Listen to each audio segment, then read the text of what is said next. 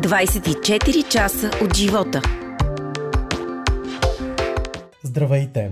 Аз съм Анатолий Попов и тази седмица ви представям една жена с страхотно чувство за хумор, една жена, която е педантична в работата си и винаги изглежда феноменално. За мен е удоволствие, че тази седмица мой гост в подкаста е Нели Рангелова. Не, не искам да сменя, просто е така. Всички истински неща, които имам в живота и не мога лесно да забравя някой стар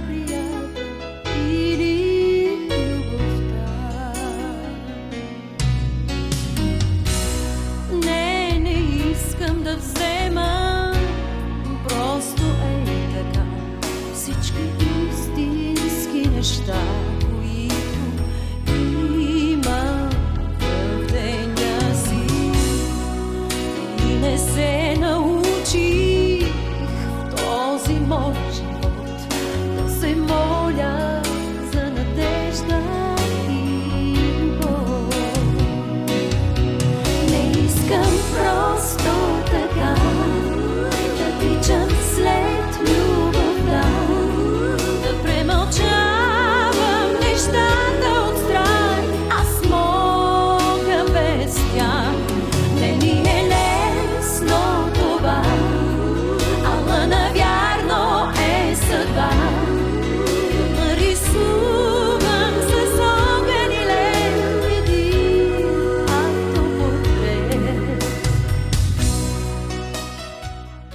Казвам здравей и добре дошла на една очарователна дама.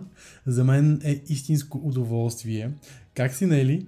Добре, здравей на тебе. Добре съм, радвам се да те видя след толкова време. И отново с нова песен. Да. След колко време всъщност?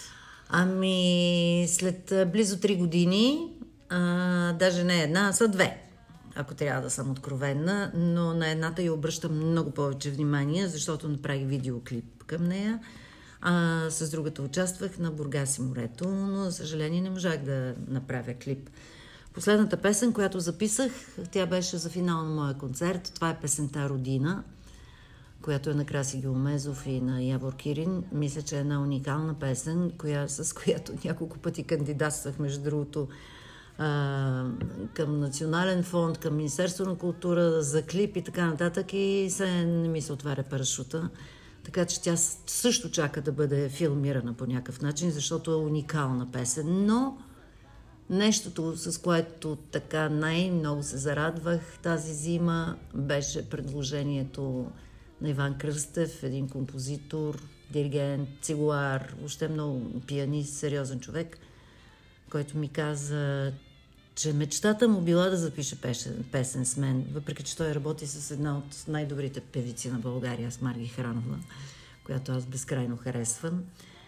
И от тук нататък се започна полека-лека, полека-лека. Трудничко осъществихме тънгото на живота, защото аз ти знаеш, аз съм много креативна и моментално реших, че трябва да до моето име да сложа още едно голямо име. И се обадих, писах на Веско Ешкинази, той каза окей. И от тук нататък трябваше да се съобразявам с а, неговите възможности и затова Премиерата стана горе-долу за рождения ми ден. Та това по повод тангото на живота, новата ми песен. А другата ми песен се казва Сирената, която а, по текст на Иван Тенев и Лобушки, а, с която се представихме на фестивала Бургас и морето тази година.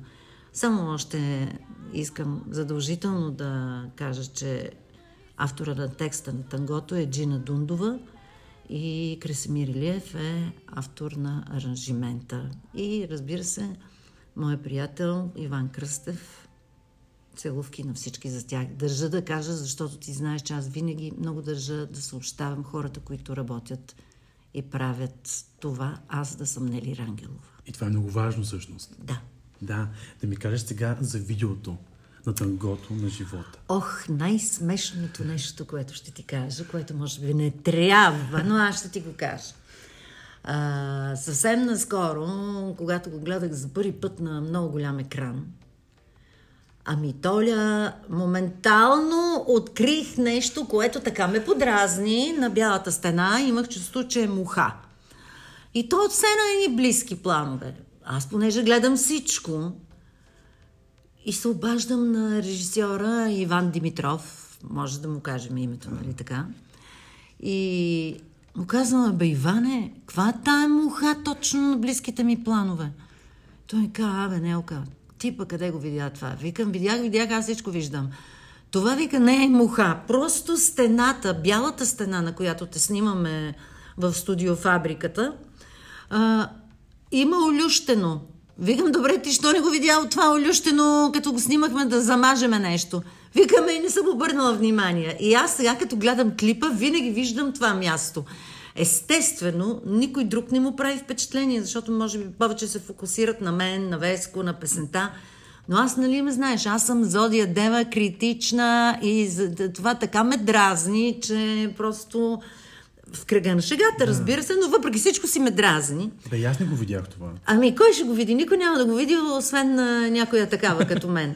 Но беше много смешно, защото Веско пак ми беше дал две дати, от които аз изпаднах в потрес между 1 и 10 септември и 9 август. Абсолютно всички бяха почивка.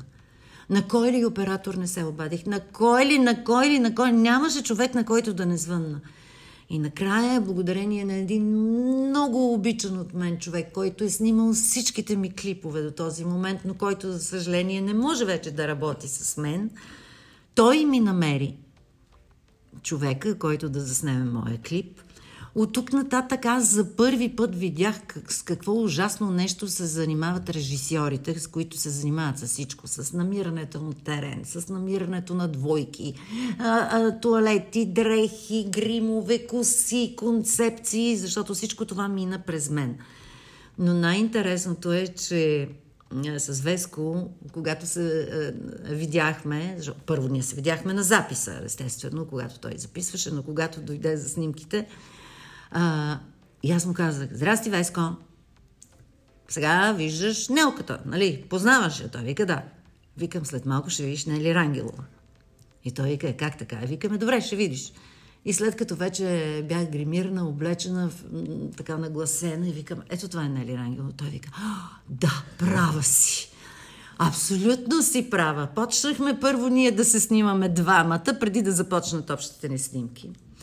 Но най-интересното, което държа да ти го разкажа, той беше с онази 300 годишна цигулка, с която, освен че направи записа, той беше с нея на клипа и заставайки един до друг, така да имаме някаква близост, аз понеже ръкомахам нещо и той тихичко ми казва само Нели, моля ти се, внимай да не удариш цигулката, че какво ще правим тогава, не знам.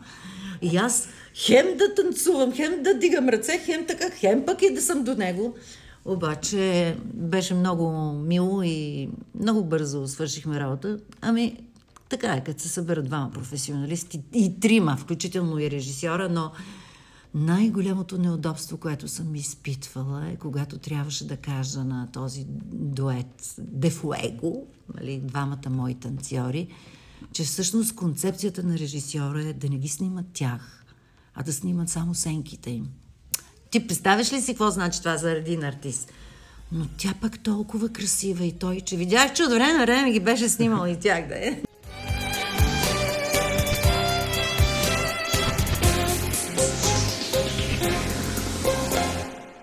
Две сенки цяла нощ танцуват, а сцената е бялата стена. Стрелките на часовника рисуват пътеката към светлата страна. От светната страна на битието, от светлата страна на любовта. Да бъдем, се опитваме и ето, танцуваме танго с радостта. Тангото страстно все натам ни води на любовта от светлата страна. Да вдигнем тост вълшебство е живота, до дъно да изпием радостта. Танцувай с мен тангото на живота. Подай ръка, вълшество е това. Да тръгнем с теб сега в една посока. Към светлата страна на любовта. Да тръгнем с сега в една посока страна на любовта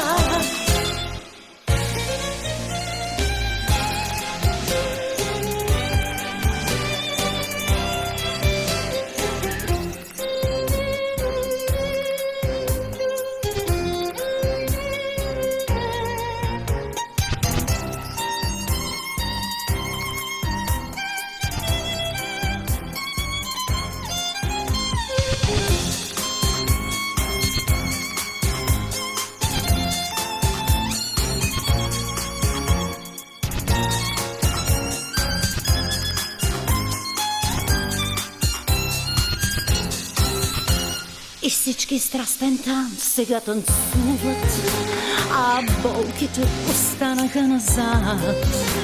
В очите буйни пламъци лутуват и става танцът много, много млад.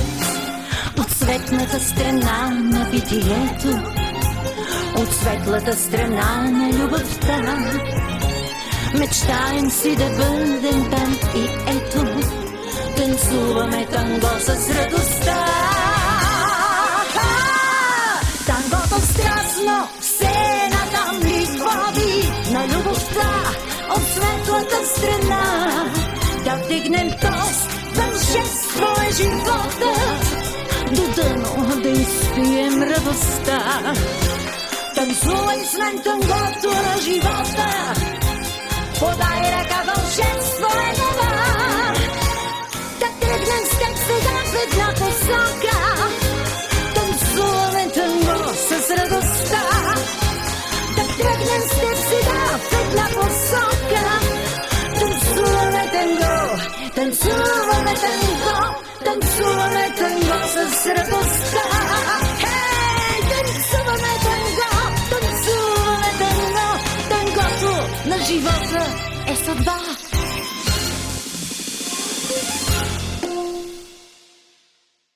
24 часа от живота. Чухме тангото на живота в изпълнение на Нели Рангелова и Веско Ешкенази. Продължаваме тук нашият разговор с Нели. Притеснява ли се някога да експериментираш с визията, с музиката? Не.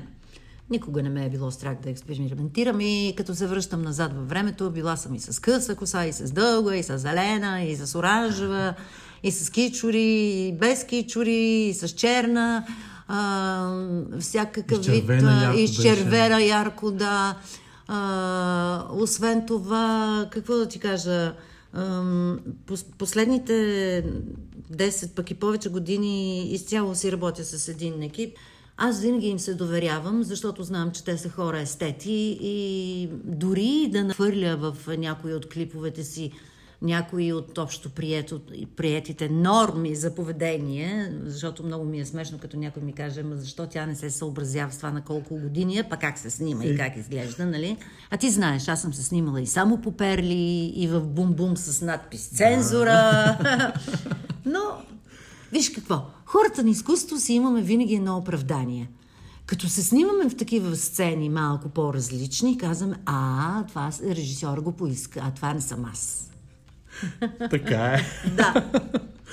Добре, това всъщност е част от нов албум или не мислиш все още за а, такъв проект? Мисля, мисля. А, аз се оказва, че както обикновенно, при мен песните са много, а албумите са малко. И от много дълго време, още от преди няколко години, се бях замислила да взема да си сложа всички песни, които не са включвани в албуми, защото последния ми беше акустично, който е различен. То е всичко на живо и така нататък. Но имам страшно много песни от а, онзи период насам, които въобще, те са клипирани дори, но не са издавани никъде. И веднага ти казвам, те са не по-малко от 10, а, 12, 13 песни. А, като се почне от токчета на Краси Геомезов. а, като се почне Родина.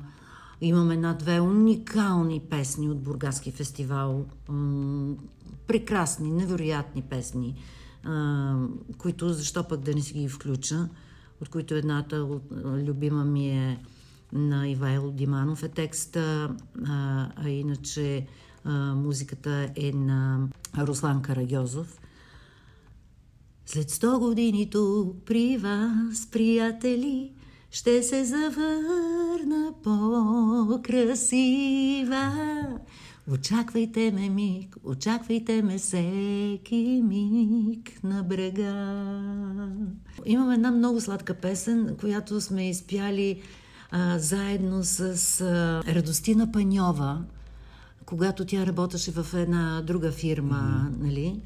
Но мисля и нея да сложа. Тя е опит пак за нещо между народна музика и... Абе, нещо като що ли те чакам още. Да.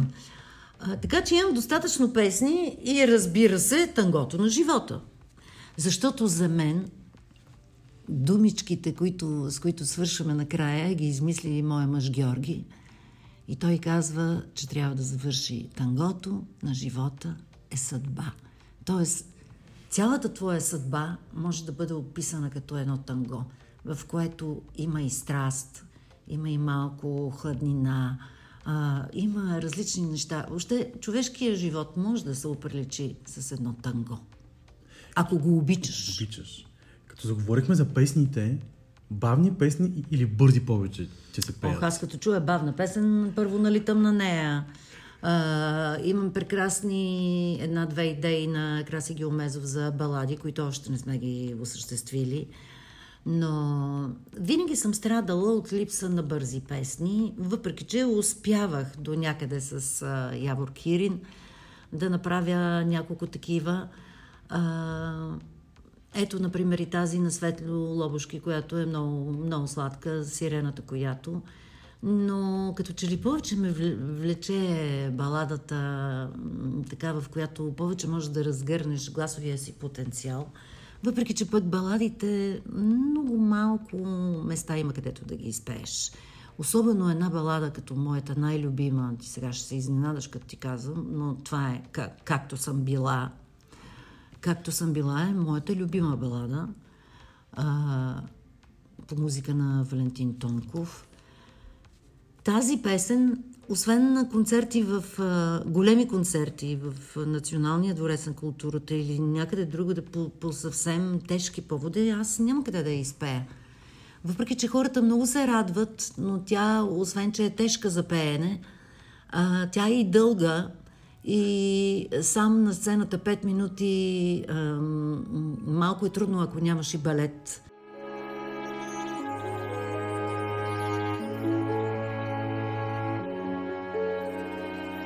миг от вечността ще премине тихо покрай нас. Ще се скрие в нечия съдба и ще чака времето назад да върне спомени с гледня. Ще докосне нечия душа, ще отвори твоята врата и назад годините за теб ще върне, както съм била, невъзможна и добра, да докосна с ръка. Страниците да обърна, както съм била.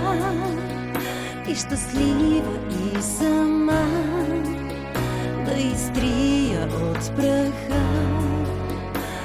любовта назад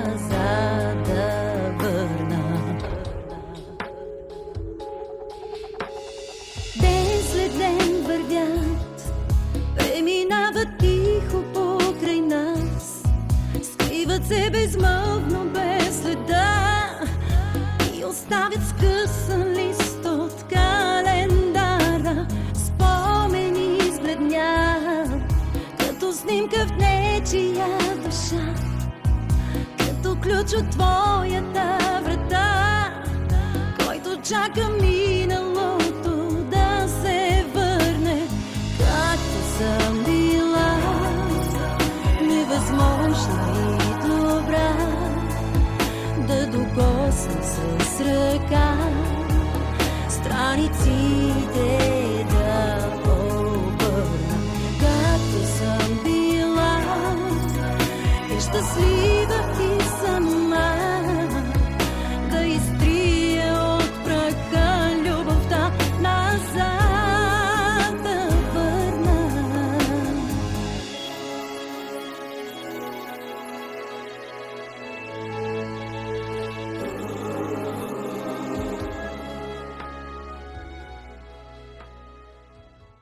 Правила съм много експерименти и сега ще ти го кажа. Имах един албум а, Раздвоена. Раздвоена, да. Тогава даде възможност на доста хора от а, тогава, преди 10 години беше, на доста по-младите, примерно Явор, Козев, а, а, примерно а, Димо, лека му пръс отпив. Той ми направи три песни, от които едната дуетна беше. И различни други млади автори. Ами да ти кажа, убийствени песни, страхотни аранжименти, всичко. Обаче някак си хората не можаха да ме а, възприемат с този тотален а, обрат в, в, в мое стилово отношение. И добре, че тогава Краси Геомезов ми направи тази песен раздвоена, за да може пак да има нещо, което да е от моята стилистика. И тогава разбрах, че много трудно един артист може да налага новите си желания, новите си искания за експерименти, когато вече си едно име и когато хората те познават и, с, и си те харесват по един и същи начин, те много рядко ще приемат да направиш голям брат в това какво пееш. А, мислех си, че може да се наложи, но не. Ето, например, давам още един пример. Направихме с 100 кила варианта на мой стих. Да, над 1 милион гледания, но в същото време тази песен, както и варианта на графа, който ми направи преди много години, по-модерен и така нататък, Да, той е в албума. да, то е точно така. Значи, то е 2000 година. Представи си преди колко години. Ами и до ден днешен хората искат тази песен да си я чуят в онзи си вариант, в бавния, който си я знаят, който... Не мога да си го обясна този феномен, между нас казано. Въпреки, че ето пък сега е времето, в което страшно много се правят а, крачки назад към диско вълната, към а, 70-те години, 80-те години. А, и ето, може би за това пък аз реших да направя едно модерно танго.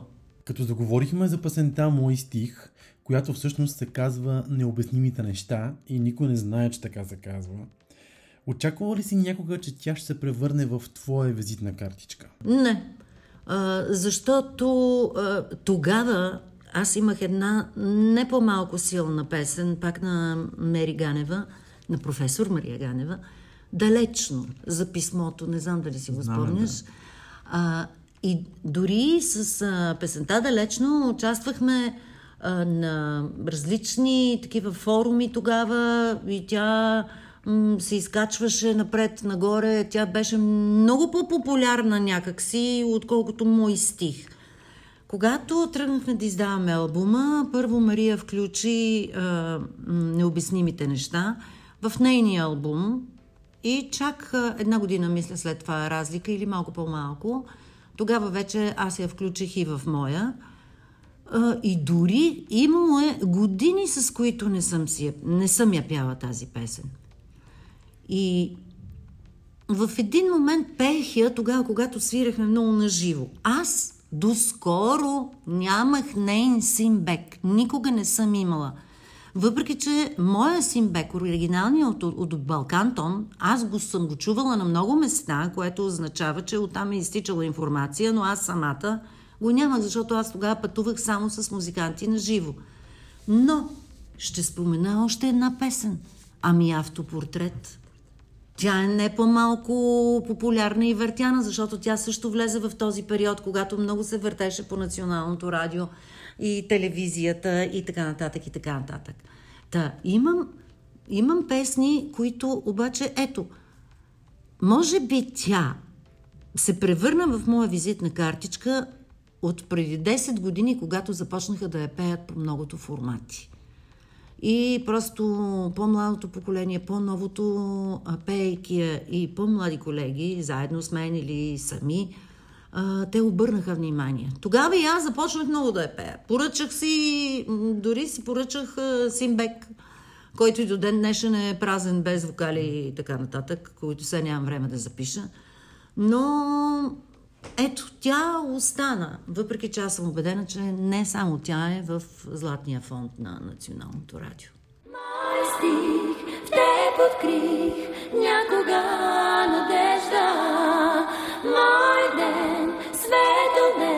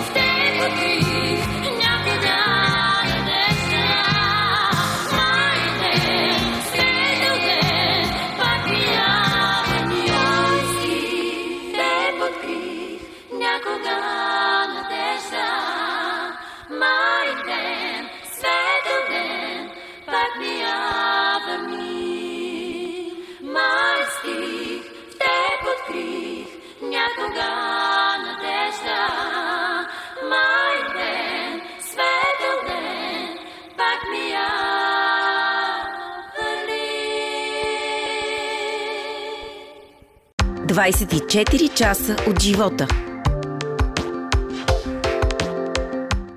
Никога обаче не пееш на плейбек. Защо? Не. Знам, че има една история за Да, плейбек. историята, историята, историята е толкова уникална. Камен Воденичаров, Влади Варгала и Август Попов преди много години пътуваме турне, те на гребена на вълната, аз певица, а, която просто трябва да има, освен а, скетчове и хумор, трябва да има а, и някой, който да изпее две-три песни така за разнообразие. Това съм аз. И сме в Русе. А, естествено, тъй като акцента а, тогава м, падаше до някъде повече върху тях, а не толкова върху това как, дали аз ще пея на пълен плейбек или ще пея на живо. И бяха решили, че са ни прости колонки и по-обикновени микрофончета, така, нали, прекрасна работа. Пуска се касетката, тогава бе, даже не беше диск. Аз излизам, микрофона, понеже нямаше и дистанционни, вързани двата кабела по средата, и сме в спортна зала Русе, залата фрашкана, по едно време народа почва да се смее, аз се чудя, що се смеят, обръщам се и виждам, че се е развързал кабела и де-факто аз с половина микрофона и половината кабела се движа в публиката, а другата половина седи на сцената. Аз се обръщам към озвучителя и му правя така, нали, да види микрофона. Той обаче мисли, че не чувам и усилва а, плейбека, нали разбираш, което още по-смешно става. И в един момент аз отивам близо до него и му правя така с очите, нали? Абе, виж бе, виж бе. И той става най-демонстративно, излиза по средата на сцената и включва. Смисъл, връзва ги двата кабела, включва ги. Добре, че беше камен тогава, който излезе и каза. Ами, ако няма такива работи, ние няма сме куко. И от тук нататък аз го възприех като шега, а, изпях амплък нещо съвсем два реда и от тогава си казах. Никога повече.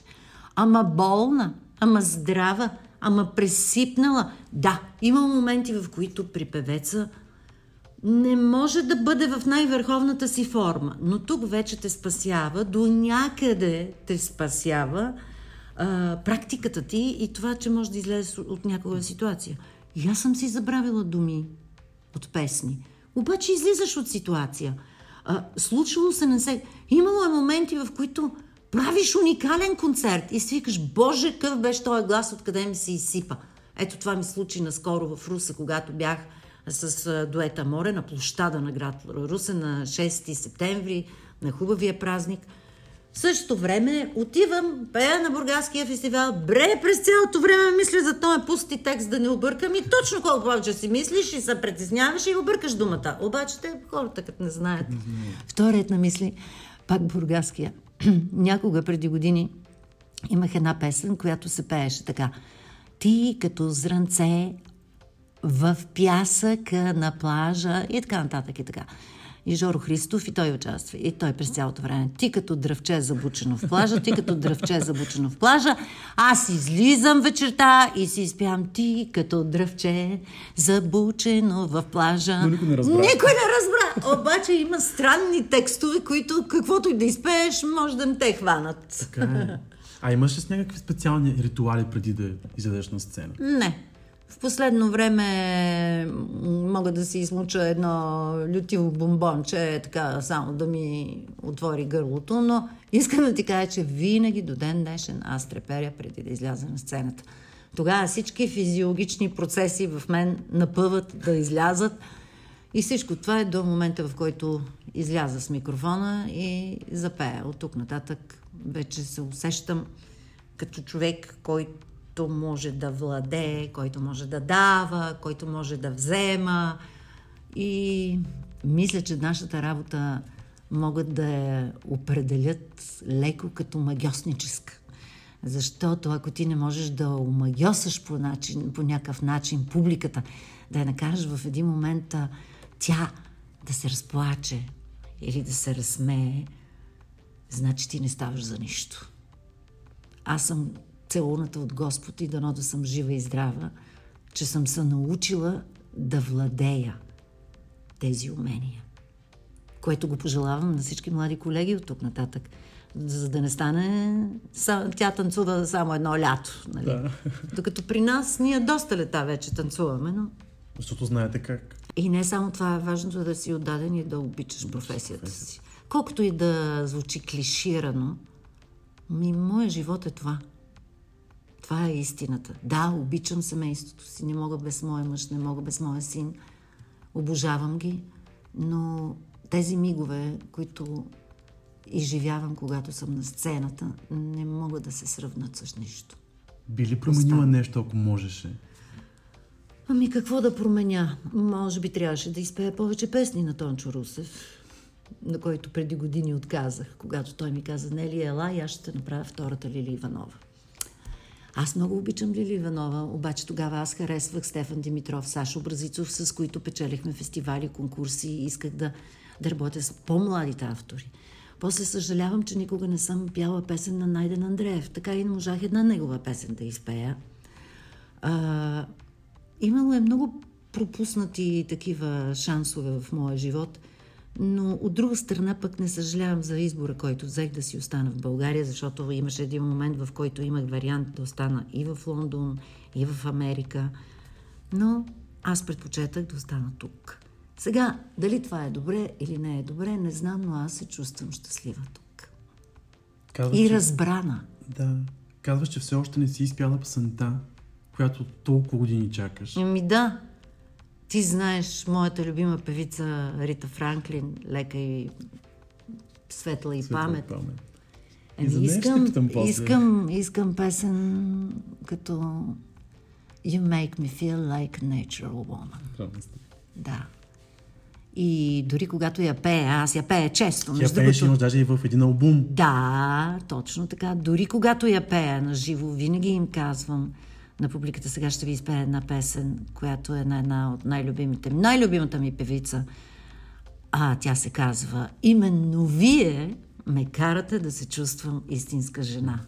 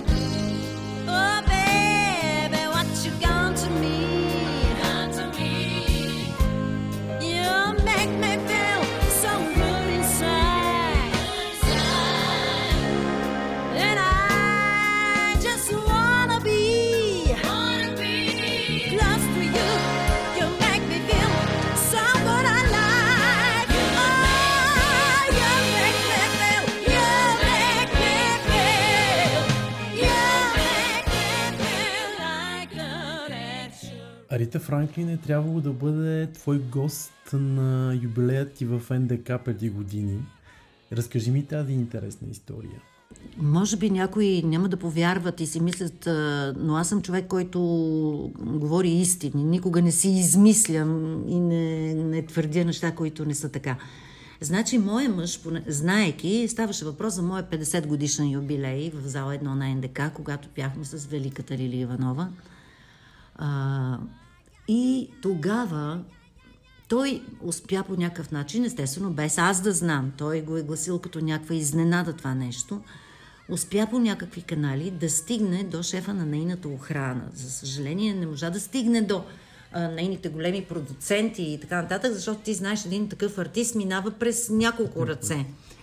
И а, говорейки, разговаряйки с него, там а, получихме много интересна информация, че тя не би отказала да дойде в една страна на една млада, нали, сравнение с нейните години певица, защото аз тогава казах, че цял живот съм мечтала да бъда една от вокалистките на Рита Франклин, между другото. И тогава той каза, че много, много късно се обаждаме, защото тя не лети с самолет, тя пътува само с кораб. И от тук нататък разбрахме още много интересни неща. Естествено, той, когато се беше обадил, то нямаше време изобщо да дойде с този кораб. А, но второто нещо беше, че тя, например, а, едно от изискванията е, тя не спи в хотели, не, не е спала. Хотели, които са повече от 4 етажа. И задължително в а, нейната стая и там, където е тя, задължително не трябва да се пуска никакъв климатик. Иначе не беше никакъв проблем. Но нещо, което ти не знаеш, аз отивам в Чикаго да пея на българите и те ме водят в Blue Note, един от известните пиано барове.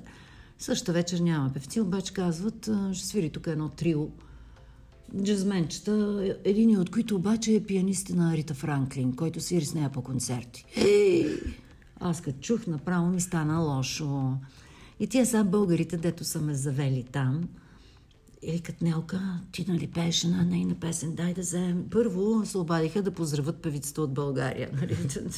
за, за американците това не е никакъв проблем. Те, колкото и големи звезди, те имат уважение към всеки. И като започнаха да ме ръчкат, айде, моля ти се, стани, изпей, стани, изпей, стани, изпей. Викам, бе, вие луди ли сте, бе? Как. Значи, това е най-голямата глупост, която направих. Аз, която отивайки в пиано бар, моментално се мятам отгоре върху пианото и започвам да пея. Там така се притесних. Така се притесних, защото аз си викам, Боже, сега какво ще му кажа на този човек? Аз не я пея в тоналност тази, в коя друга тоналност. Плюс това как ще си помислят за моя английски. Нали, какво? Абе, колко глупаво, колко тъпо от моя страна. Абе, излез спей там, направи се кефа с този пианист, поне ще, щях да знам, че съм пяла поне с пианиста на Рита Франклин, нали. А Мегона е това, което е насаждано в цял живот, да нямаш сам, самочувствие до някъде и да имаш комплекси. Ето, така се получават нещата.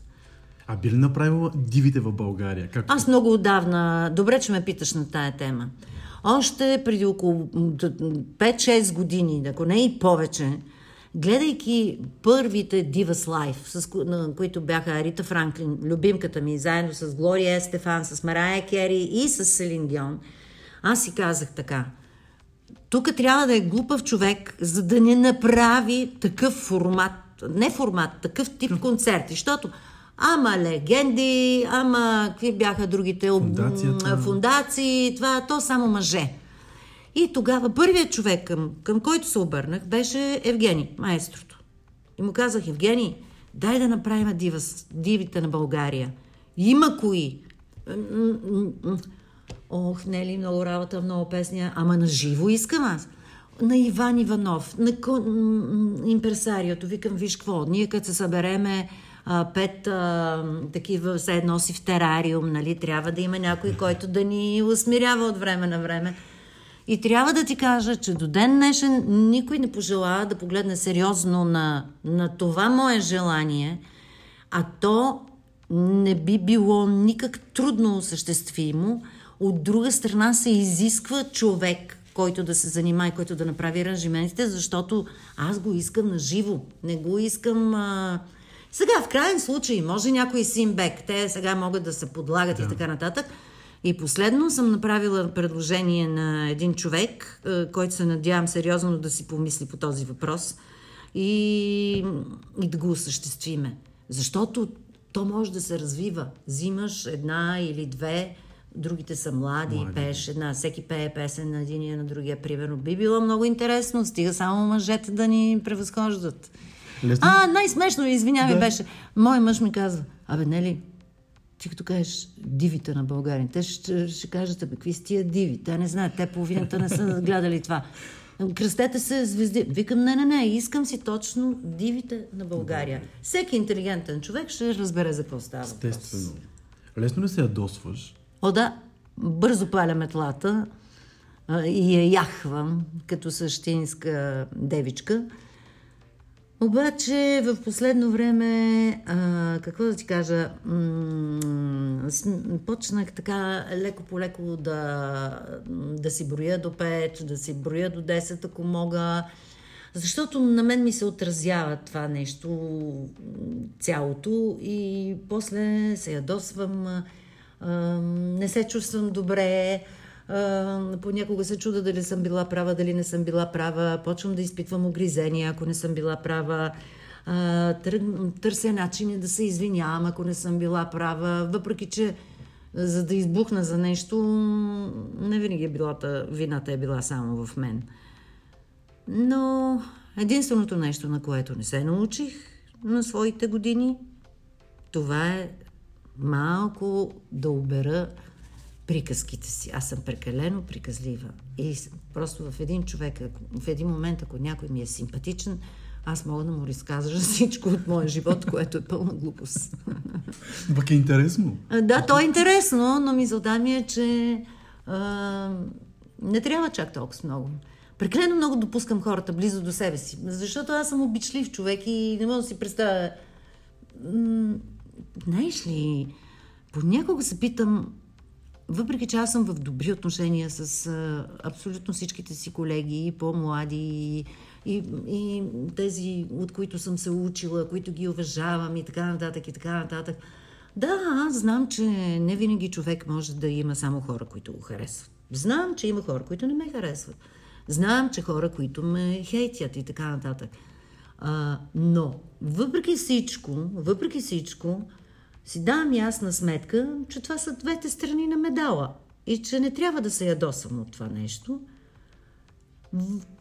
Не знам. Такъв винаги е живота. Съм, такъв е живота. А, аз винаги съм се радвала на дами, които изглеждат добре. И никога не бих си позволила да напиша на някой.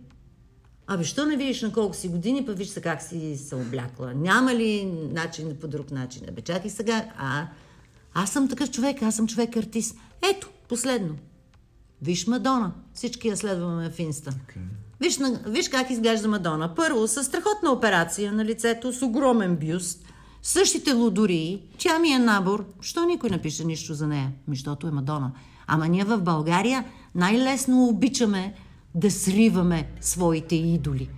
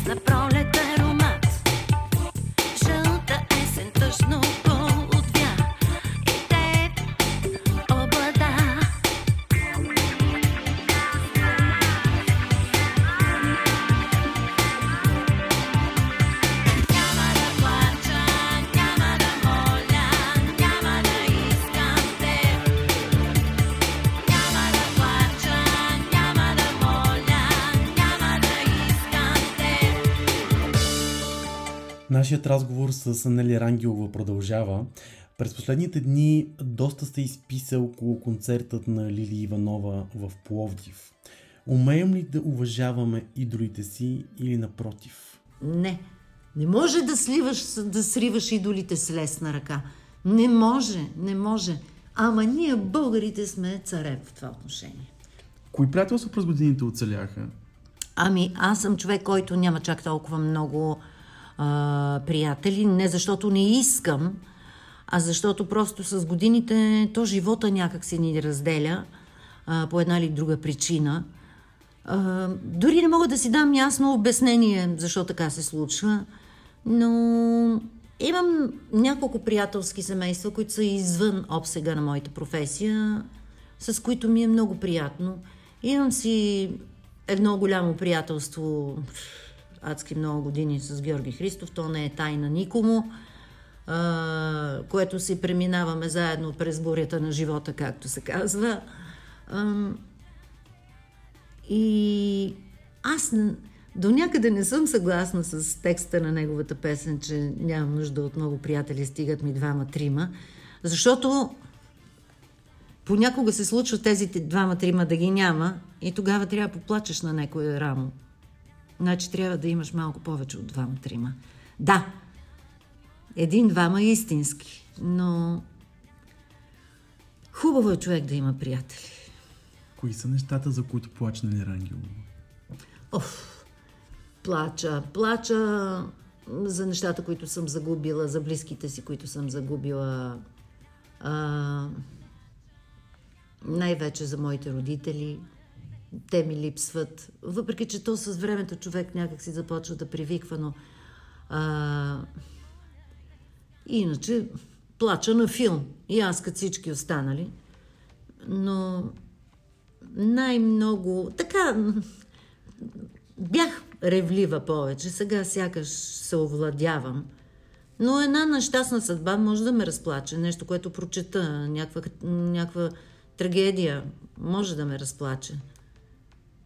Но по-добре е човек да бъде оптимист и да гледа така на живота с една усмивка, защото никой не знае колко, до кога и как ще бъде тук.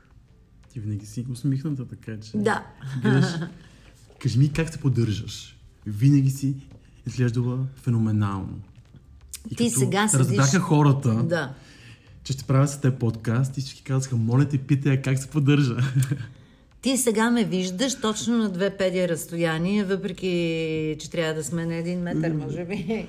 Така, ти да виждаш някъде да имам шевове, да имам... Няма няк... шевове, ами, казвам глас, няма шевове. Нямам, имам спирала, а, малко на устните, така леко фондиотенче и това е положението. Винаги съм казвала, че докато съм жива, ще казвам благодаря ти, мамо, която ми е дала ген, може би. Но от тук нататък, нека никой не се заблуждава от факта, че една жена на 60 плюс може а, цял живот да изглежда м- като на 40. Аз а, имам хора, които посещавам. Имам си дерматоложка Ели Валянова. Те се грижат изцяло за това лицето ми да бъде свежо, а, наливат ми различни бустери или каквото и да се казва, витамини и така нататък.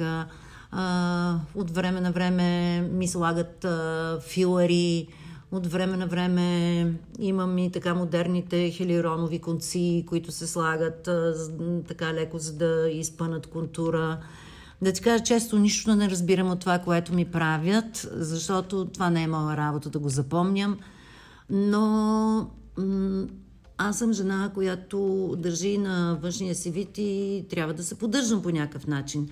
А по отношение на килограмите, а, мога да призная, че аз успях да отслабна едва в момента, в който излязах от критическата възраст. Тогава качих доста килограми, бях доста пухкава, не можех един грам да смъкна.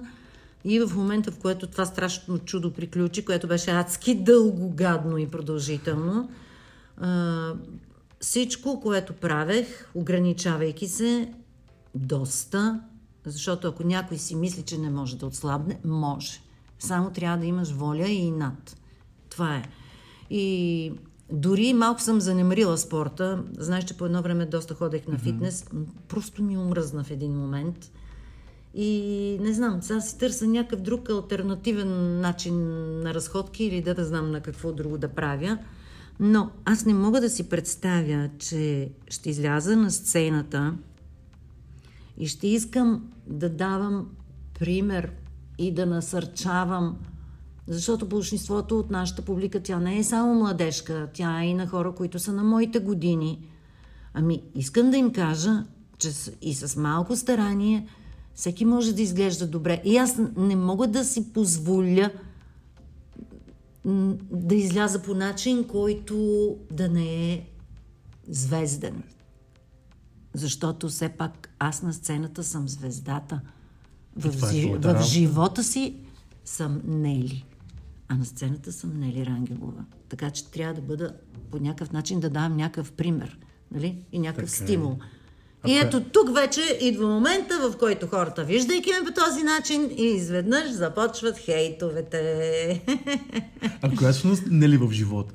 Ами, какво да ти кажа? Обичам а, всичко това, което правят всички останали. Обичам да ходя да си пазарувам сама. А, или си поръчам на фирмата на сина ми, който се занимава с доставки по домовете. Но обичам да ходя да пазарувам сама, да си говоря с продавачите, познават си ми всички в квартала. А, дори когато отивам в мола, пак така, дори когато ме разпознаят или искат да се снимат, да, снимаме се, аз си продължавам, но тогава не се държа. В смисъл, не съм а, дори чак толкова изрядна, както се казва. И мисля си, че съм тук вече еднакво. Еднакво ги харесвам хората, еднакво са ми симпатични. Вече бях за теб, едно божествено докосване. Вече бях за теб, едно шатувано пътуване.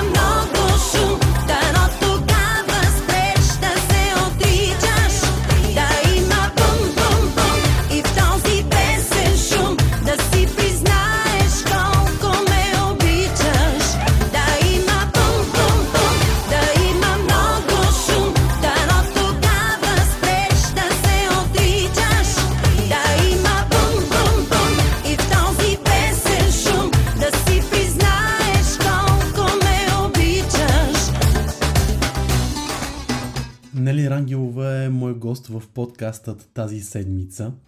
Ти имаш толкова много истории. Би ли ги събрала в книга? Тая книга, да. Тая книга вече колко пъти, от кога я почвам, от кога тръгвам а, а, и до никъде не съм стигнала. А, и се си мисля, Моя син ми каза, аре бе, мамо, вземи направи тая книга, поне така и така нямаш работа да вземе да изкараме някой лев. О, Боже! Ами, какво да кажа? Стигнах до много хубави моменти преди не това лято, а миналото. Отидах си на селото на баща ми.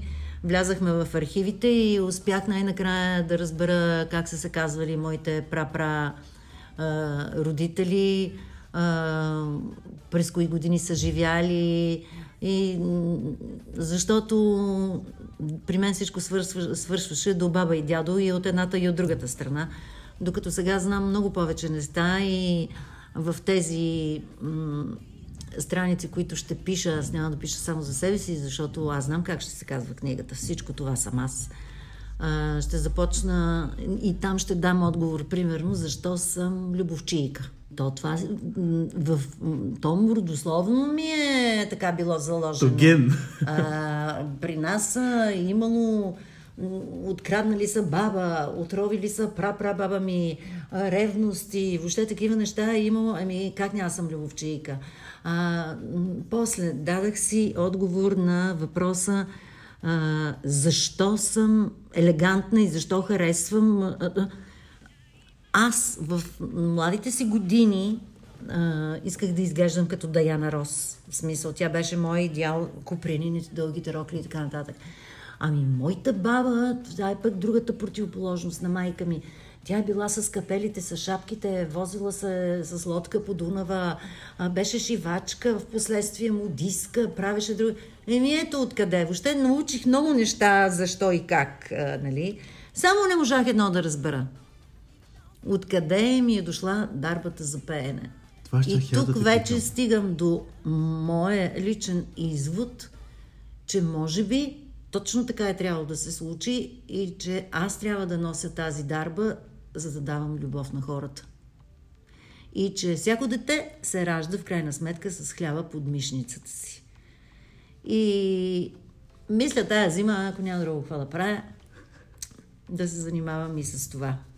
Като каза за пеенето, че имаш дарба, всъщност никой от твоят род не се е занимавал с пеене. Как Ами, разбра, аде че можеш да пееш? Ами, още в детската градина разбрах, че мога да пея, защото първата ми снимка е една, която изчезна някъде, беше с едно момченце на 4-5 години. Е, така се на една зяпна уста, аз и той пеем някаква песен. На коледа ще да е било или нова година най-вероятно. Но, а, какво да кажа? А, баба и дядо много пееха, ама двамата си пееха така непрофесионално. Седнат си на стълбите в лом, аз съм половин лом, ломчанка, и стари шлагери, такива обичаха да си пеят. Майка си тънаникаше и тя. А, от друга страна, баба на село, като ходеха жените да жънат с белите забратки, няма да забравя никога, тя ме водеше и те пееха много интересно. Те твърдяха, че сме имали някакъв поп в нашата рода. Не знам такъв човек, но нямаме, нямам потомствени музиканти вътре в рода си. Но ти ми обясни пък нещо друго. Аз, дет съм родена там, по нашия край се слуша само сръбска музика. Откъде пък у мен този афинитет към джаз музиката, а не към сръбската музика? Значи това какво показва? Че в крайна сметка не само хората, с които живота ме е срещнал в последствие, са оформили моя вкус, но може би така е трябвало да се случи. Може би моята звездичка е казала, че този жанр ще бъде, а не другия. Да, ти харесваш джаз музика, Да. а не пееш джаз музика. Ами, в началните години, когато започнах и аз съм една от големите щастливки, защото моя старт из- изключая самодейните оркестри и така нататък и консерваторията, че аз имах шанс да започна с биг бенда и симфоничния оркестър на Българското национално радио. Че по-голям шанс от това има ли? Аз започнах с Вили. Едно от първите ми парчета бяха м- на ръба на свинга, на джаза а, и така нататък. Докато дойде момента, в който аз много харесвам тази музика и я слушам, но аз, тъй като съм много критична към себе си, не, че не мога да импровизирам, не, че не мога да пея такава музика. Може и да пея такава музика, но тогава трябваше да се събереме и аз и Данчо, светла му памет, да се занимаваме в едно поприще, където той беше по-добрия и винаги щеше да има така критики доста към мен. Но аз пеех и Шърли Беси, пеех и други такива неща. Но аз си дадах сметка едно нещо. И си казах така.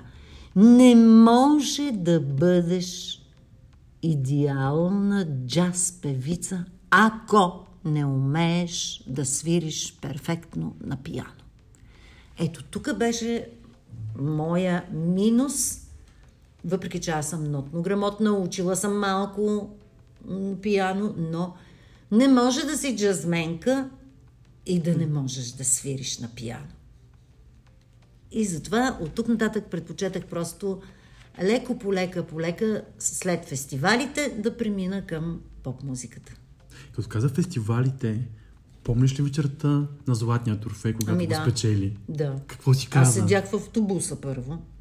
Ти не знаеш, но в момента, в който свърши конкурсната вечер, преди да се обявят а, наградите и така нататък, и ние, понеже с Биг Бенда, нали, аз с Биг Бенда, Данчо и той, нали, аз с тях с автобуса да си ни закарат до, а, мисля, мястото за коктейл или някъде там, не си спомням. И аз си седа самичка в автобуса, те стоят всички отвънка музиканти.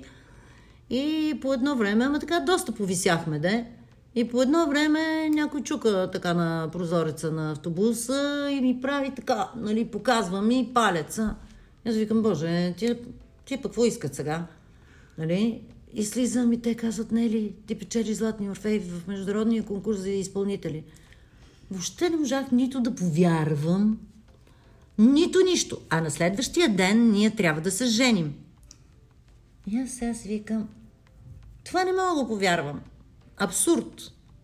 Почнаха вече всички да ми честитат, влязаха в автобуса, почнаха да ми ръкопляскат, аз още така.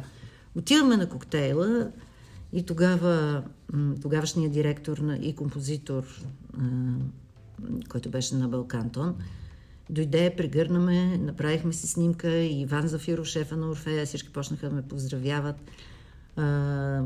казаха ми, че са много горди с мен, че много се гордеят, нали, и така нататък, и така нататък. И от тук нататък вече първата жълта клюка беше. Вили Казасян даде като сватбен подарък на Нели Рангелова Златни Орфей. Да, ама Вили Казасян, той още не участваше в международното жури. Той беше в българското жури. Ама иди разправяй, че нямаш сестра. И на следващия ден, като минаха всички церемонии и когато вече трябваше да изпея песента, имам един запис, архивен, на който, излизайки аз малко преди да изляза, Лили Иванова стои отзад така и ми пожелава успех. Единствената, може би, от момичетата, от колежките, с които а, бяхме там заедно, която ме поздрави, това беше Марги Хранова. И аз това никога няма да го забравя. Защото тя тогава беше звезда, аз бях млада певица. Тя беше единствената, изключая и разбира се и Лили и така нататък.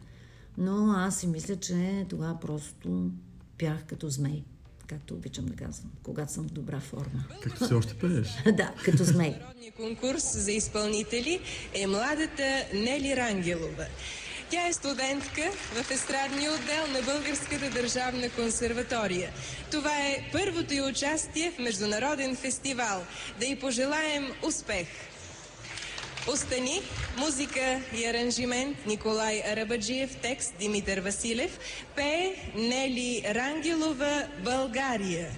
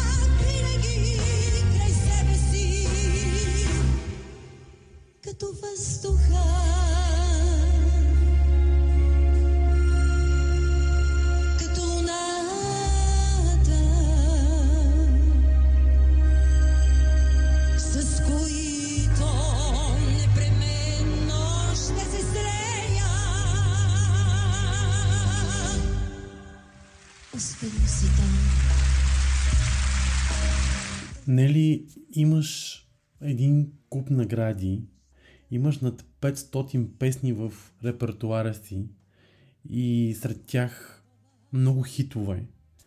Имаш едно прекрасно семейство. За какво все още обаче мечтаеш? Ох, Боже, вече не знам за какво да мечтая. Преди си мечтаях за къща, сега си казвам, за ли ми е тая къща? А, кой ще я гледа, кой ще я чисти? Я по-добре, тихо, спокойно. А, мечтая за пореден концерт. Мечтая пак от професионална гледна точка, пак за... за... Ти пак за Искам мечтаеш. нови песни, ама не мечтая чак толкова, но а, мечтая си м- да видя, че живеем в един по-хубав и по-спокоен свят.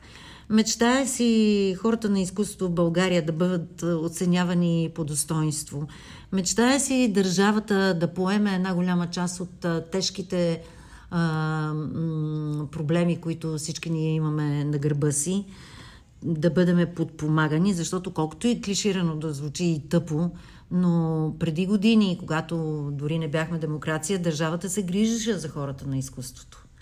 А, докато сега, добре, че Национален фонд култура и Министерството на културата все пак правят някакви сесии, с които подпо, ни подпомагат, но как да сравня а, една публика, отивайки на концерт на Алла Пугачова в Русия и да сравня една публика, която отива на концерт на голямата Лили Иванова. Там те благоговеят, тук те благовеят и гледат и да те наплюят. Е, това е типично българска черта. Къде ще се издъниш? Да. Най-вече. И да ти гледат бръчките и да видят точно. Те сякаш не са отишли да те гледат какво правиш, а да ти намират косури. Да не говорим, че там, за там, за тази страна, необятна. Пък и не само за там. Концертите са празник. Изкуството е издигнато в култ. Храм. То е храм. Тук не е така. За Е. Но ще се борим. Дано някога да стане, въпреки че хвърляйки един поглед на творчеството на съвсем новите, нови, нови, нови, нови, нови колеги, не знам Да, как ги виждаш колко ще тях? останат. А, от- ми, като се върна 10 години назад, доста от тези, които тогава бяха на топа, ги няма. А, чат-пат излязат с някоя песен, други въобще изчезнаха. Не знам а, какво послание ще оставят. А, защото ако някой слуша нашите песни, то е защото ни отъждествява по някакъв начин дали с прекрасните си балове, сватби, млади години, любови, раздели. Не знам това най-новото поколение, което сега излиза, какво ще остави то като послание. Питам се и не мога да си дам отговор. Но виж, дори в световен мащаб пак така стоят и там нещата. Сякаш след големите певици не се появяват Няма вече, чак толкова да. много такива като Уитни Хюстън, като Марай Кери, а, Селин Дион. Барбара Стрейзън. Че те малките даже не знаят коя е тя. Мисля си, че хубавите песни ще останат и ще ни напомнят за годините. А, както ни напомнят и за Паша Христова, И за Лея Иванова. и за Лея Иванова, и за Стефан Воронов, и за много, много, много други, които са били преди нас. И за песните на много колеги, които са сред нас, защото аз никога няма да забравя първите три песни, които научих. Едната беше на Марги Хранова Юлско утро. Беше превод на July Morning, нали? Та-да-да-да-да, Юлско утро, нали, на български. Втората беше на Лили. Ти беше моята първа и моята най-голяма обич. И третата ми песен беше на Йорданка Христова. Песен моя, обич моя, разпилей се, да да да да Ето за тази песен Да. ставаше въпрос на Данчето, която не знам как се казва. Песен моя. Песен моя ли се Да. казва? Е. е, това е третата песен, която всъщност, първите три песни, които научих. Има песни, които остават. Има песни, които и на мен ми припомнят за важните моменти. И радвам се и съм щастлива, че имам много деца, които на фестивали пеят мои песни. Точно това ще я да ти кажа. Сега пък Да. другите пеят твоите Да. песни. Радвам се, че е така. Значи, все пак има Оставила неща. си нещо след себе си, Точно което е така. много важно. Точно така.